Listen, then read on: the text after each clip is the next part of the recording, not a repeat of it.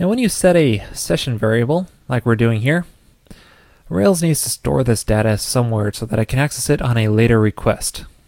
In Rails 1, the default session store was inside the file system, and this became a problem because the files would build up really quickly, and we just had thousands of files in a directory, and that can cause problems. Well, thankfully in Rails 2 this has been changed. The default store is now cookie-based. And I highly recommend you take this new approach because it's zero maintenance. You don't have to worry about these sessions being stored on the server at all. They don't take up any hard drive space. They automatically, you don't even have to worry about cleaning them up at all.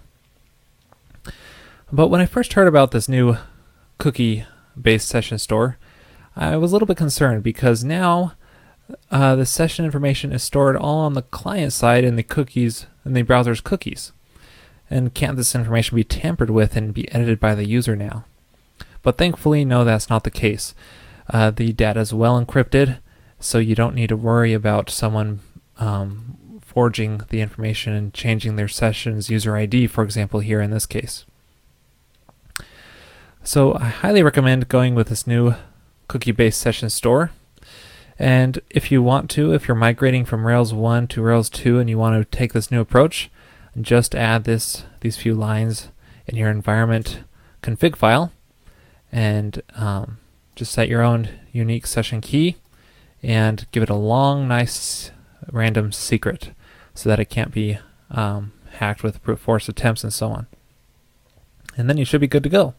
That's really all there is to it as far as doing the cookie-based session store. Now there are a few things you need to be aware of if you're going with this approach. And that is, for one, there is limited space. Now a cookie can only store so much information inside of it, and you need to be aware of that so you don't store large objects inside your session, which is really a best practice anyway. So in this case, if we go back to our session store here, we don't want to set, for example, the full user object in the session. This will quickly fill up our entire cookie space and will cause problems. So instead you'll want to stick with small objects, integers, strings, and so on. Store those in the session, it should be fine.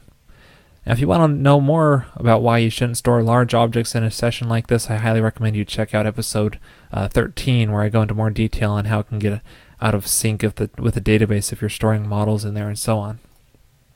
So anyway, be aware of that. And another thing you need to be aware of is that it's possible for the user to see the contents of the session. Usually this isn't a problem. I mean, in this case, it's okay if they see their user ID, for example, that's fine. They just can't edit it, which is what we want. So if you are storing super sensitive information in your session, then you'll probably not want to go with cookie-based session store, but you may want to store it somewhere else anyway if you're doing that. So another problem possibly is that it takes up a little bit more bandwidth, but really, I don't think that's a problem. It's just very slightly more, and as long as you're not storing large information in your cookie, it should be fine. So all in all, I think this cookie-based session store is a big win. So if you haven't already, hop on over and try it out. This episode is sponsored by Peepcode. Please visit peepcode.com and check out their latest screencasts on Ruby on Rails.